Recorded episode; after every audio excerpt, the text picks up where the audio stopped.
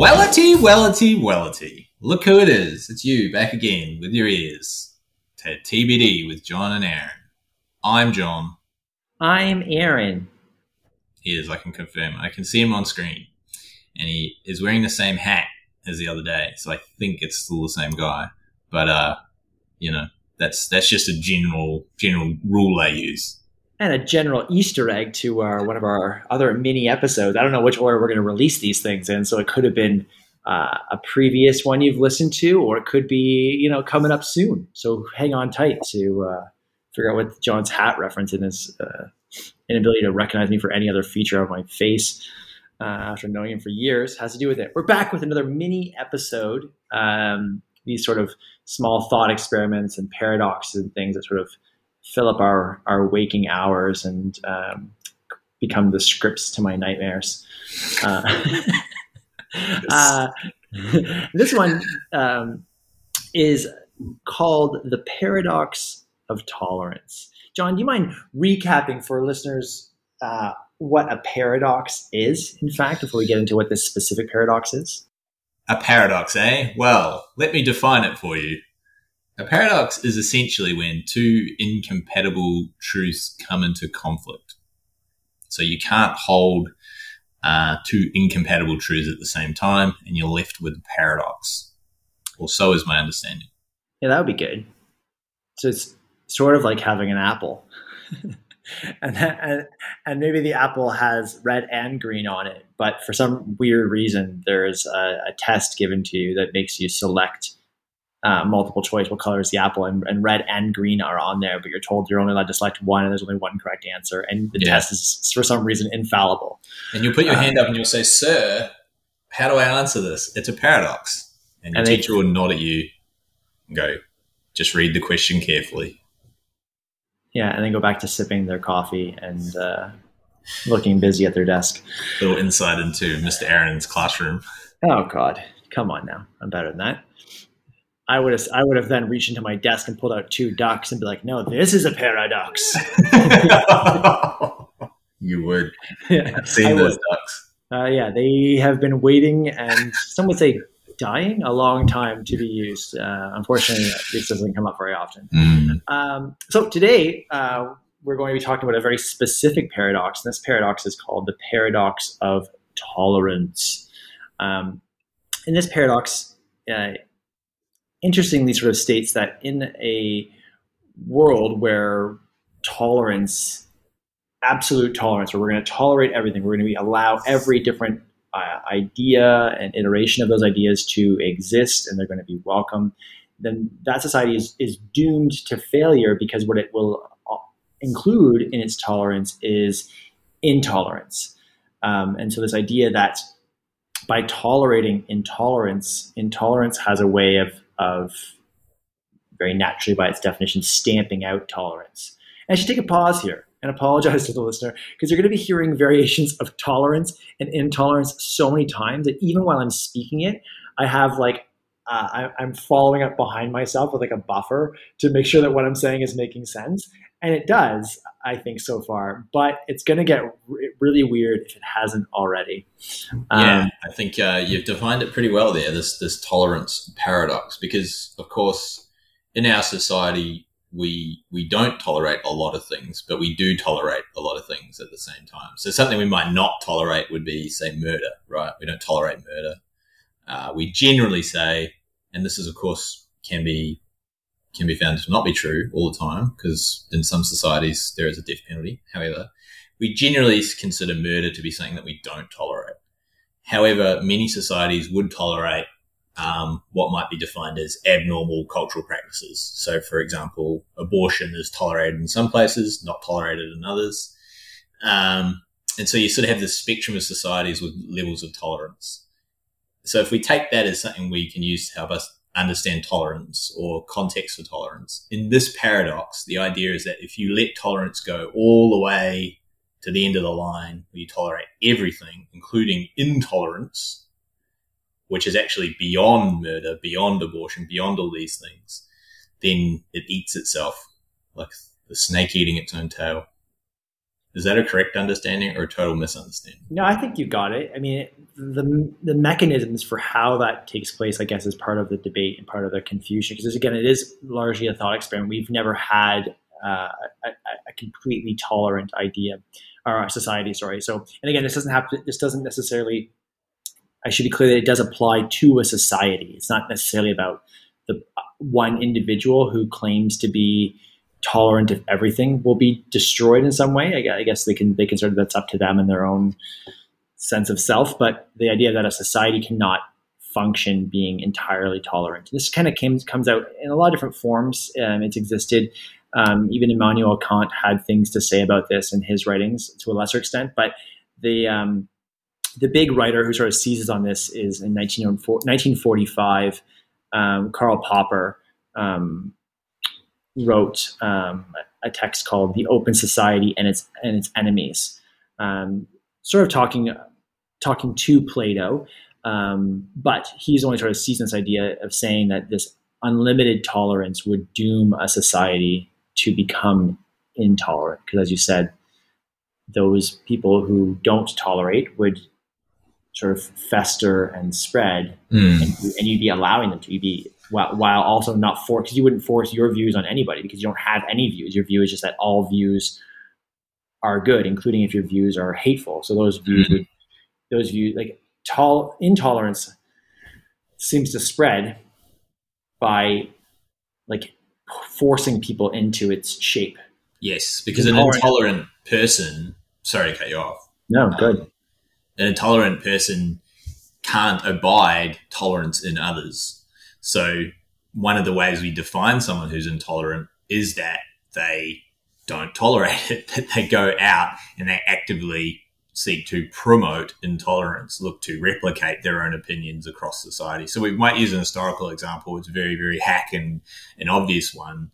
But the rise of Hitler in Germany through the 30s and the rise of Nazism, which I think we could pretty easily define as quite an intolerant political ideology, came to rise during Weimar Germany, which is the term used for the period in the 1930s and the 20s as well, when Germany in post-World War I but before World War II was quite an open and free society. In fact, it was very, very liberal and tolerant for the standards of the time. And the political powers at the time saw Hitler as a threat to this tolerance and saw the Nazi Party, the National Socialists, as a threat to this tolerance, but tolerated his intolerance and, in fact, brought him into the fold, thinking that by tolerating him, that they would be able to, I guess, ameliorate his impact on larger society. Whereas if you left him unchecked, there would be anarchy or civil war, et cetera, et cetera. However, by bringing him into the fold, so to speak, politically, he actually dismantled that system of tolerance and built a system of intolerance in its place. And I can't help but think that Karl Popper would have been influenced by that having just happened historically on the scene. So I'm not saying that's a perfect example, but it helps me understand that concept, that if I tolerate, or so rather if a society tolerates an intolerant group, by doing that you normalize and allow their intolerance to spread like a disease. Yeah, it seems to be like you normalize it and you make it okay. So I mean, it's sort of how it's how a lot of Western powers handled Hitler in his early days, and how a lot of Western powers handle despots and tyrants now, is you sort of like you this like white gloved approach of like being gentle with them, and maybe you sanction a few people, you never sanction them, you sort of try to like just keep them calm and try to mitigate the damage that they could arguably do, but at the same time then they still have this stamp of world leader of their country, and like everyone recognizes them as such, and so that gives them the gateway or the approval to be out in the open a little bit about their ideas. So yeah, I guess the flip side would be if there's a group in society that's not tolerated, their behavior is illegal, then it goes underground. And that can be problematic in its own way, as we've seen, like in like wars on drugs, where drug trades go underground, it becomes super difficult. You can't track it. You know, terrorist cells go underground and these sort of things. But at the same time, it's very clear to society that those that to join a group or to get involved in a trade that's illicit and it's underground, you know, you're doing something wrong. Whereas like it's sort of like, oh, you can do it if you want to. We really don't want you to, but you know, if you want to, you can. It's above board at that point, and so it seems like a much more viable option. Yeah. So, and one thing there, you're saying it's the difference being that one, participating in illicit drugs today or trading in illicit drugs in pretty much every country, you have to participate in a parallel society essentially, and that you aren't actually moving into the tolerant mainstream there. You're doing something intolerant. You're trying to spread that, but you're spreading that in a parallel way. What we're talking about is that if you then tolerated perhaps that behavior or that subculture, you would bring it into the mainstream and you would change where toleration levels sit, right? So there might be a more benign example, for example, in the US, where marijuana in many states has become a non-illicit drug. So it's taken off, you know, that schedule of outlawed narcotics and brought into the mainstream. Now, it's probably too soon to make any conclusion, and I'm no authority on the subject at all, but it'll be interesting to apply some of the things we're talking about here to something there where you are tolerating something that was previously defined by law and society as intolerable. No, it's true. Yeah, Canada similarly has it's a legal substance, and even right away, you see certain people who were maybe operating in the shadows of maybe the illicit drug trade now are corporate CEOs, right? Running these huge, because they spent their lifetime understanding how these sorts of things work. So you're given a level of legitimacy, and potentially, again, this is that specific legal thing is a different topic, but certainly, I think we can say that the increased toleration of Canada, in this case, or parts of the US or other countries in the world, has given it a legitimacy that has allowed it to spread above board, has allowed it to be like a realistic career choice for aspiring young people or people looking for a career change. So it seems destined to grow as a result of that. And again, I'm not saying this is the same kind of thing as like a hate group being allowed, but I do, or Hitler. I'm definitely not aligning marijuana to Hitler. He would have hated it, I think. But I think he'd be really against it, yeah. Yeah. But that, again, that's the same idea. So you're lending an air of legitimacy to it that allows it to fester and spread, for better or for worse.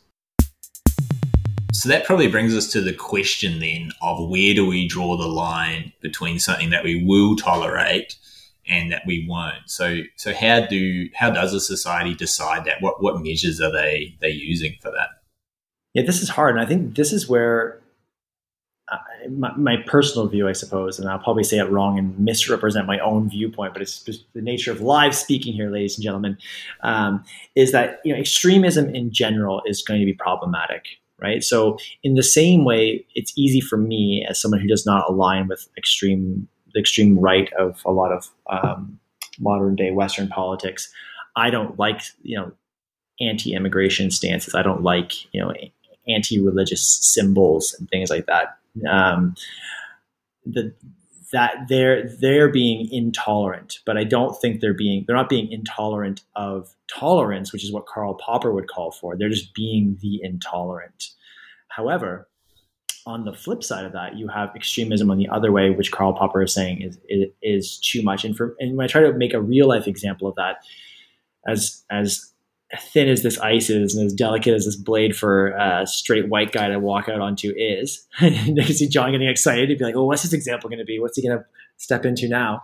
There's been a lot of talk around transgendered athletes recently, and who gets to compete in what gender's group, and how do we define, if sex is biologically determined and it already has some problematic areas in there, and gender is a social construct, then can we allow, is the Olympic category of female weightlifting a sexual construct that's set by our biological sex, or is it a gendered construct, in which case someone can change over? And obviously different bodies are having discussions around this about, you know, how, when a transition happened, or the amount of time that someone has to be on hormone supplements to kind of qualify.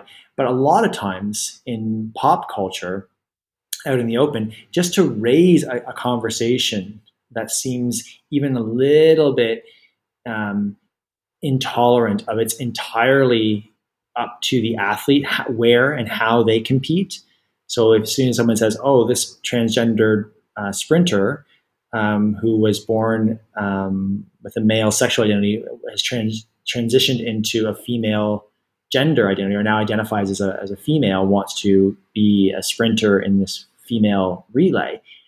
As soon as you say, well, then people can jump all over you, because it seems like as soon as you say, well, or as soon as you raise a question, or, you know, try to put out a point for debate, you are being intolerant. I think that's the real peril here, is shutting it down a little bit too early and not allowing for that debate or that conversation to happen. That was a long-winded example, but I was nervous and ballet dancing gently to not fall through a hole, which I probably did anyways. No, and I think that's a great example, and we're obviously sitting outside these examples, and with, as you said at the start, there's no personal experience we can draw from, right? And the reality is that the great majority of people, I think I know enough to be able to make that claim, the great majority of people in the world don't have enough personal experience, you know, as a transgender athlete to speak with real authenticity on it. However, just in the same way, and I can, not to trivialize this, but just in the same way I can decide what, you know, I want to eat, or in the same way I can decide, you know, how I'm going to pay my taxes, I can objectively discuss things that exist within society, right? And I think that we're always coming from a place of respect and curiosity and looking for truth. And so that example is really, really interesting, because it's such a heated debate, and it's so cloaked in our current tone of public debate, or at least debate that we consume and what's publicly available and broadcast the most. And as a result, I think everyone's losing, even the people in the middle, of that debate, such as, say, the New Zealand weightlifter recently. And that's the real loser in that. And an interesting one about this is that how we might apply some of the things that societies have applied in the past. So one concept is the harm principle. So the harm principle being, well, I can tolerate anything, including, you know, a transgender athlete. I can tolerate a child under 15 maybe stealing something from a shop. They're not going to be prosecuted as an adult. Not to equate those things. Correlation is not causation. There's two examples. That I can tolerate those things because they are not causing a great deal of harm to greater society. However, I cannot tolerate someone, you know, completing a mass murder, a mass shooting, as horrible as that is, because, of course, that is great harm to the society. If I tolerate that, then, you know, there's a huge harm coefficient there that doesn't add up, right? So one way is to use the harm principle. However, you have to be able to define where harm lies, right? And that's where the example you bring up is so contentious, and I would say very close to being, at this point in history, unanswerable at this point in history, I think, personally, because there's so much argument on all sides, and that no matter which way you cut that debate, someone will get harmed. Yeah, and I think that's really, it speaks to, I don't know, like the multi-level way where decisions get made, because I think, I'm sure that even though I agree with you that in many ways it's sort of an unanswerable question, at least in terms of finding a consensus at this point. But I'm guessing that sports scientists already know the answer of like whether or not it's a level playing field for those athletes under certain conditions, right? So in some levels, we have this done in the same way that, I don't know, a philosopher is very, very certain that a mass murder is a bad idea. However, as this gets meted out into society and all these different levels, that expertise runs up against other levels of expertise. So I don't even care if it's a level playing field. I just care about, you know, what it means that someone who was born a male is participating as a female. That just, that ethically doesn't jive with this hypothetical individual. So it becomes so much more nebulous as it gets spread out to pop culture, where expertise gets lost, right? And we see that similarly with like anti-vaccination stuff going on right now too, right? We have experts who understand the risks and not the risks, but as it gets meted out, different pseudo experts or experts of different things, like maybe they're an expert of religion or an expert of manipulation or an expert of, like, I don't know, zeitgeistiness. They all have their opinions too, and other people view their expertise as more expertise. So you'll definitely find people who think that certain murders are justified, unfortunately. So that's the real problem, I think, with the harm principle. Is harm is so subjective that when you have a society that's splintered into so many different viewpoints, it'll be really hard to have a shared understanding of what is harm and what is not harm. I could not agree more.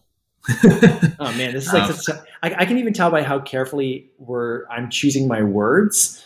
And listening to you, it sounds like, when we're talking about things like trans athletes, how hard it is to choose your words speaks to, I think, that fear of intolerance that will quickly label discussion as intolerance. It's like a weird sort of double-edged coin, because this whole idea of like virtue signaling, where I need to appear tolerant at all times, whether I actually understand what that means or not. So as soon as someone appears to be intolerant or wants to have a conversation about my tolerance, I have to not tolerate it because I'm worried that my own tolerance won't withstand simple critical thinking. Yeah. Oh, this is a fun one. We're having a good time. It's a real challenge. It's really, really challenging, because you're asking fundamental questions about the shape and existence of society, right? And it's connected to so many facets of what it means to be human.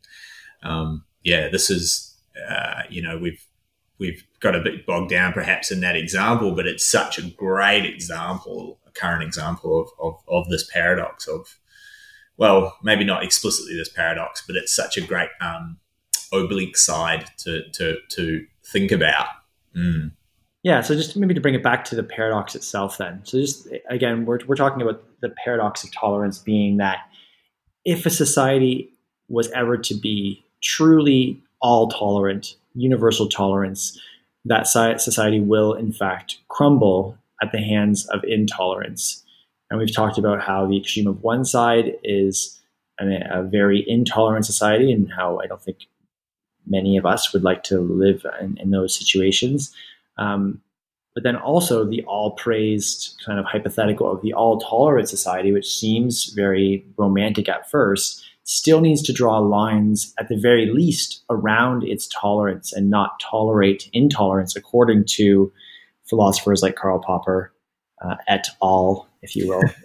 Excuse my Latin abbreviations. Well, on that note of Latin abbreviations, as we like to call them here on TBD with John and Aaron. Jorn. No! I hate when I misspeak. My fiance and I sort of have an unwritten game, and it's that if you misspeak, you get absolutely pounced on. Like there's a jaguar in every corridor and wardrobe, and that if you misspeak, for example, say Jern instead of John, you just get eaten alive by the other one. This is the perils of living in a highly intelligent household. Many of us don't have that fear. Yes, the only salve is that you know you're being listened to. Aww, that's really nice. I look forward to these being somehow worked into the wedding valves. Oh, valves? Yeah. I call them valves. Yeah. No! It's not here. Thank goodness. Okay. Well, thanks for listening, everyone. We hope you enjoyed our conversation there about the tolerance paradox, and we hopefully didn't miseducate you any more than you were before you came in. That's our goal, just to continue with the same level of edu with miss in front of it, miseducation that you've already got going for you. Take it easy out there. Peace out. Peace out.